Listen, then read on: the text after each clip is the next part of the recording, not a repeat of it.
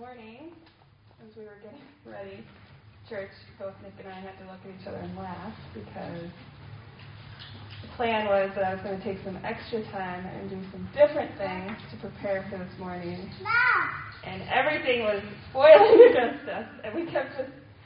Uh, I'll we'll dive into this passage more, but Isaiah 40:11 says, "He will gently lead those who are with young." And we just kept saying to each other over the screaming of the children, like, Axel could not have Nick put on his boots if you, you know, like just all these things. I drove over a box of crayon chalk in the garage, so it was a very hilarious morning in that we just kept having to be like, okay, but this is what we're sharing this morning. Like God is near and He is with us, even in the circus or chaos that we find ourselves in. Um, yeah, this morning I'd like to share about how I've encountered God as a shepherd, specifically two years ago, and then how that encounter continues to impact my life today.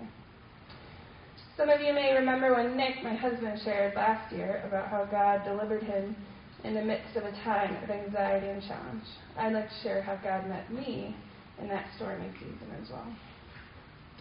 To give some context, we've been living here in Woodstock for about three and a half years. And we had Rebecca, who was nearly two and a half years old, and Axel, who was five months old. Nick worked in Libertyville, so we had an hour commute each way. He would leave before anyone was awake in the morning, while me shushing him, like, you're gonna wake the baby. Like, be quiet. He had to get dressed in the dark, and like, and then the door would close, and because the door closed, the kids would start screaming and wake up. I'm like, five extra minutes I could have. Um, he worked Wednesday night until 10, Saturday shifts as well. To say we were spread thin would be an understatement. In the midst of a schedule which felt unsustainable, Nick received a new boss. It started off on the wrong foot, and deep wounds in Nick started getting triggered. His new boss was also requiring him to change his schedule, which meant he would no longer see the kids during the weekdays.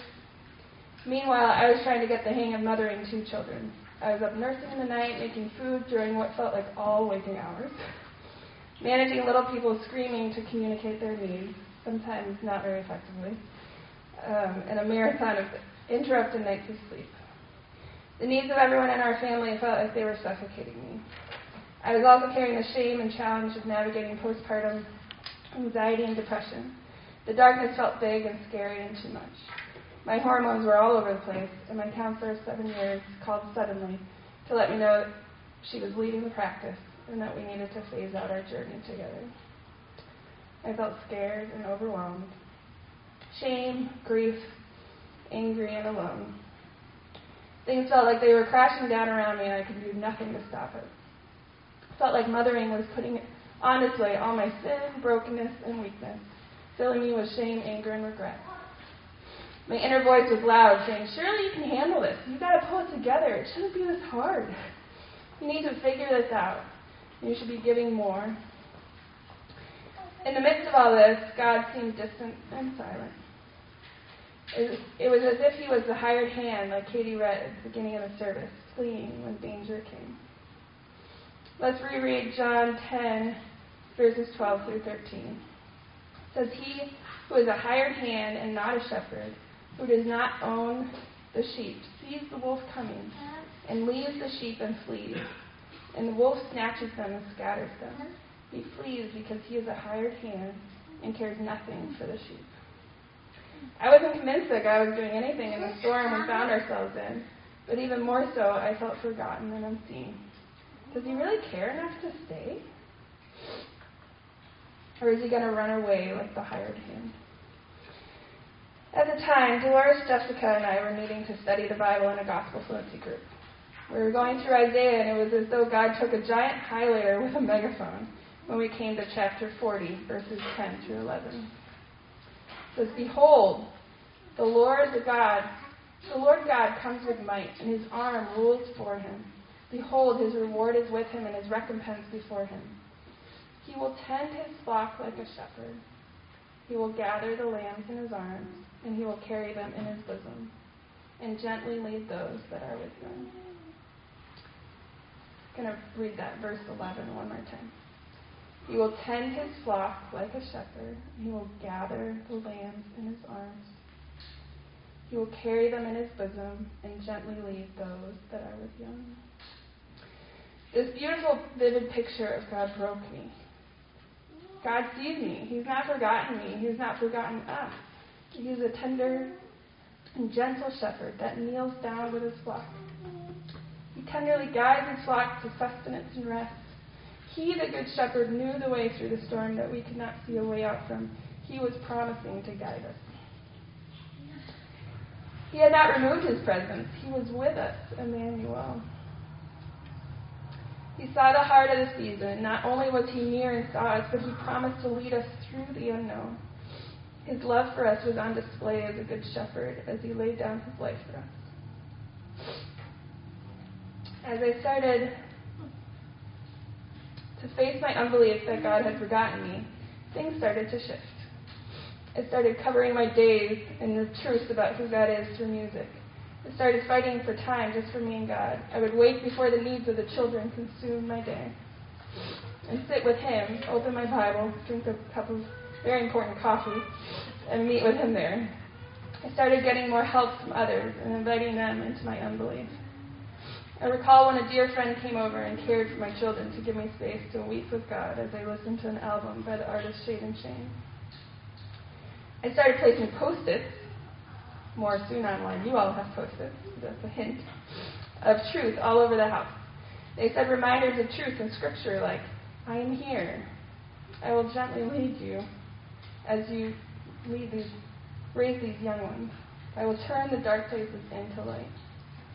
God meets us in our lives. He is faithful to meet our needs even in the storms. I started believing more fully that He is a gracious to forgive all of the sin and brokenness that was being revealed in the mothering. The idea that Nick and I had, maybe right after this season, was to come up with visuals in our home to represent things that our family values and what we're all about. So I don't know if anyone can see that there's a extra picture on the backdrop today. it's probably pretty hard to see. But you can meander over after the service if you want to. But it's a sheep, and there's a shepherd with a sheep. And so it's a vivid picture for us um, as as God is a good shepherd. Like our longing and desire is to be reminded of that, that He leads us, and then that we can pour that same love and care out for our children. So I also started realizing that if I was to receive this picture of God as my shepherd, that I needed to grow in my knowledge on the topic. So I started, I came across two books. I brought them because I'm very visual. I'm sure you guys know this about me. So it's called Scouting the Divine is one. It's about a woman who basically says, okay, there's all these vivid pictures in Scripture um, of sheep. She went into it's, the subtitle is actually pretty explanatory. My search for God in wine, wool, and wild honey. So she like spends time with a shepherdess, a farmer, a honey or beekeeper, and she like learns from them, and then she sees like, oh, like this is what God was saying through this. And I think because our world is so disconnected from like shepherdesses, you know, like there's not, we don't know farming like they did, and um, when they were reading the Bible firsthand and hearing Jesus talk about being a good shepherd. Like we don't, there's so much we miss and such rich imagery that we miss because of it. And then this is another one. It's by Phillip Keller. A shepherd looks at Psalm 23. So he's actually a shepherd himself. But, um, so I'm going to quote or pull some things from that. But I highly recommend reading either or both of those books because they've been a huge gift to me. Um, yeah, so Margaret stays with the shepherdess. She like finds one. She's not a believer, the shepherdess, and she asks if she can just come and stay with her for a whole weekend. And she just like learns from her and observes from her. So in my reading, one thing was most evident to me. The shepherdess loved her sheep deeply. They loved her and they felt safe with her. She steps out into the pasture, even if they're like completely out of sight, and she just says, sheep, sheep, sheep, and they all run to her. Like they flock to her and they just like melt in her presence and like want her care and want her to like stroke them and pet them and give them food. She knows the sheep's personalities and how to protect them best. If at any point she hears their cries for distress, she drops everything she's doing and runs to them. Like she was having a conversation with the author. Inside, they were like having tea, and she's like, the sheep. And she just like left what they were doing and ran out because she heard. And Margaret was like, I didn't hear anything. But she's like attentive to the voice of her sheep. She made it very clear, the author, or sorry, Lynn, the shepherdess, how dangerous it is for sheep to be without their shepherd. She even goes so far as to say that if she left for a few days, her sheep would likely be dead. It isn't what we would first think that a predator would get them, although that could happen. The sheep could also overeat, get stuck on their backside. That's actually called a cast sheep. Um, they like roll over onto the back and they can't get up, and then they die within hours or days, depending on how cold or hot it is outside. Um, or they can't get enough food. She explains that sheep are not dumb as many label them, but rather defenseless. I think that like shifted for me. I've also I've, I've heard often it said like, well, sheep are just pretty dumb. And then I'm like, okay, well, great, I'm dumb. What business do I have even like? I don't know. It just the word defenseless like points me to Jesus more than dumb, I guess. Um, yeah, Margaret writes, without someone to protect, guard, and lead us, we are sheep without a shepherd, defenseless creatures who can destroy ourselves or be destroyed with equal ease. The sheep's very life depends on being cared for by an attentive shepherd. So in Phillip Keller's book, um, he unpacks a bit on what gets in the way of rest for sheep. And this picture was probably the most vivid from both books that just keeps coming back to me. So I'd like to just read a segment from the book. In the course of time, I came to realize that nothing so quieted and reassured the sheep as to see me in the field. The presence of their master and owner and protector put them at ease as nothing else could do, and this applied day and night. In the Christian life, there's no substitute for the keen awareness that my shepherd is nearby. There is nothing like Christ's presence to dispel the fear, the panic, the terror of the unknown. We live a most uncertain life. Any hour can bring disaster, danger, and distress from unknown quarters. Life is full of hazards. No one can tell what a day will produce in new trouble. Generally, it is the unknown, the unexpected, that produces the greatest panic. It is in the grip of fear that most of us are unable to cope with the cruel circumstances and harsh complexities of life. Then, in the midst of our misfortune, there suddenly comes the awareness that He, the Christ, the Good Shepherd, is there. It makes all the difference. His presence in the picture throws a different light on the whole scene. Suddenly, things are not half so black nor nearly so terrifying. The outlook changes, and there is hope. I find myself delivered from fear, and rest returns. So this past week, Axel was able to give me another illustration for this testimony. He woke in the middle of the night crying, which is super rare for him. He's he's always been a great sleeper in the middle of the night. And Nick and I sleep upstairs now, and so there's stairs, and so both Nick and I are like, should we put down? Should we not? No, I think he, I think he needs us. So I go down, fully expecting a poopy diaper, puke everywhere, a fever, because again, this is like not like him. And didn't find any of those things. He was just a scared little boy that probably had a little scary dream. And he held his little arms up for me. Like he heard me enter the room. He just arms up, I scooped him up, and he just melted into my arms, completely calm. We stared at each other for like five or ten minutes. And I said, Are you ready to go back to your bed? He was like pointed. And then I put him down and he fell asleep. It was just such a beautiful picture of like, he didn't need it. I mean, yes, I helped him. But like, he didn't need something. He wasn't hungry. He wasn't thirsty. He didn't have a poopy diaper. Like, he didn't have immediate physical needs. He just needed to know that we were near. Um, and I just, I remember walking up the stairs and like, and God was like, this is a picture for you. I'm I want you to receive it. Like, I hear you and I see you, and I'm near when you're in distress and when you're scared and when you're vulnerable. So now, two years out from that stormy season, I still carry wounds of heartache and pain that God is gently healing. In preparing this testimony, I realized that I still have a long way to go, but oh, how I long to believe more fully that Jesus, the Good Shepherd, is with me. He has not left us or abandoned us. He leads us and guides us. All that 2020 has brought to our community and our world is giving us continued opportunities to say, This is happening, but God, you are near. He has not left us like a hired hand would in the face of danger. He cares for his flock. He is near and he sees us. I pray that all of us would be reminded of these truths and that we would take time to remind one another. I also wrote Psalm 119, 151. Um, it's just such a simple and needed reminder. Um, says, But you are near, O Lord. And I've recently been introduced to something called breath prayer. I don't know how many of you have heard of this before, but it's just something super simple. You can do it with prayer or scripture, so you can say, like, come Jesus, even, as simple as that. But you inhale, and then one thing, and then you exhale something different. So there's lots of different forms this can take. But I've recently been starting to try this. So I just inhale on the butt, and then you are near, O Lord. And that I've also been learning from my counselor that oxygen is like crucial for us to not go into like fight or flight and like freak out mode. And so just that it's such a beautiful like we're getting oxygen and truth like into ourselves. Um, to bring peace and bring an awareness of His presence.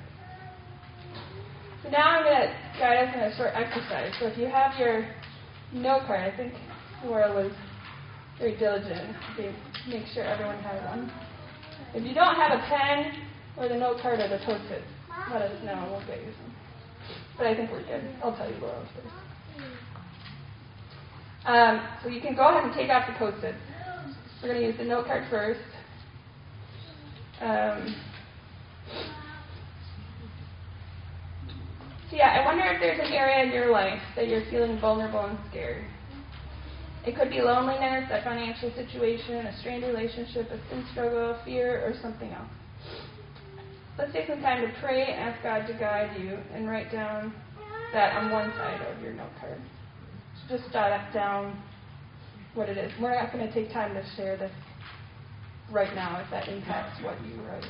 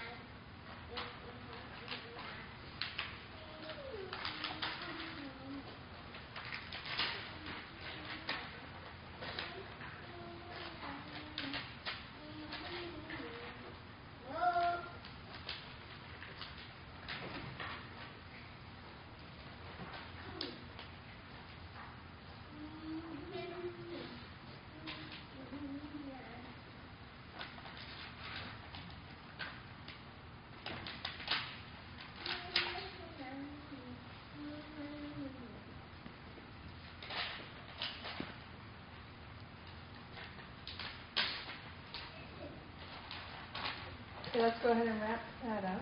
You can obviously revisit it more later.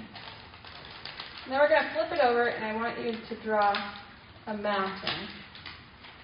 It's kind of like more of a. It doesn't really matter the shape of your mountain. Just draw a mountain.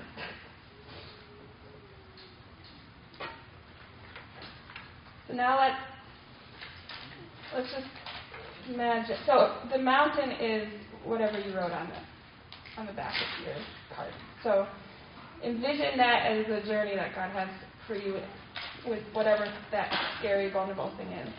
And where would you be on that mountain? Like, are you part of the way up, halfway up, close to the top? Just put a little X to mark yourself on the mountain.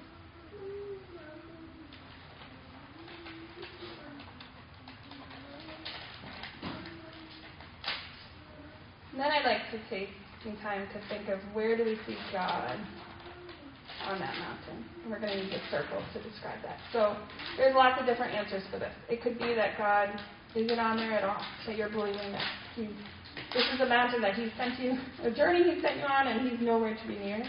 You could believe that He's maybe at the bottom of the mountain saying, like, have a good trip, here's some sustenance and some food for your journey. Or maybe he's at the very top saying, come on, you got to push yourself, you got to get up here, I'm coaching you, and you got to get strong and get up here. There's no wrong answers to what that is. So then next, I'd like us to take the post-its and just think about, and maybe this is, maybe you use your Bible now, maybe better to do later on this week at home, but I'd like you to think about what sounds like good news to you in the midst of that place that you're feeling scared and vulnerable. Um, it could be as simple as God is near, or He is a good shepherd, or just something that actually refreshes and gives you hope and strengthens you with the truth of who He is in the situation.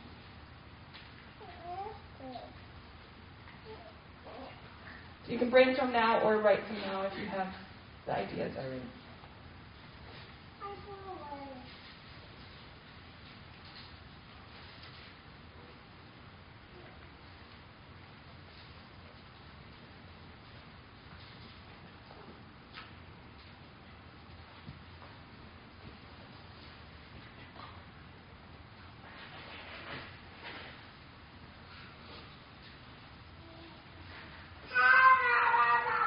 I think each of you had about four post-its.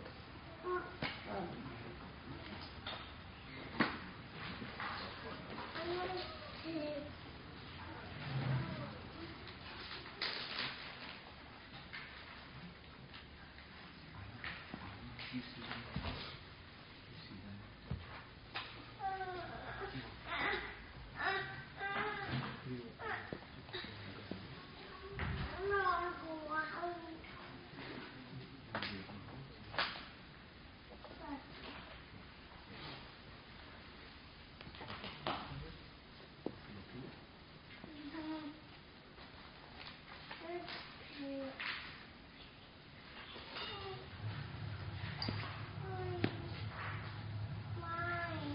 Another thing you can do this week if you're feeling stumped with that is take some time looking at Psalm 23 and seeing if any of those verses are um, extra helpful and encouraging to you.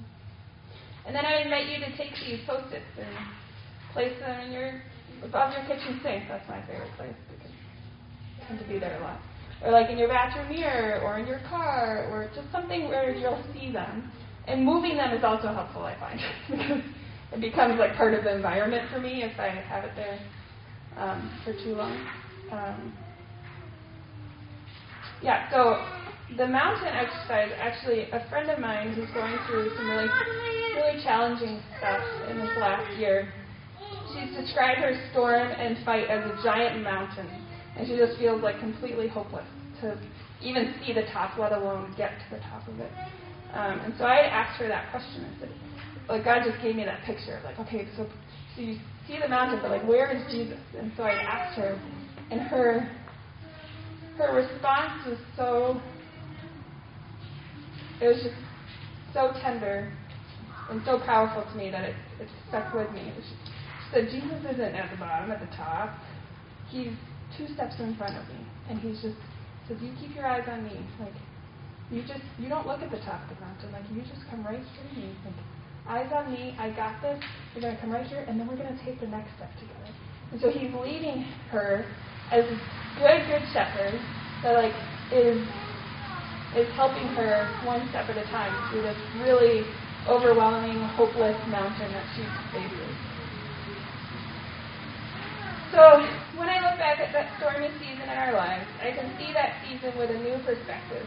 I can see God has not abandoned us, and He was right there in front of us tenderly and gently guiding us.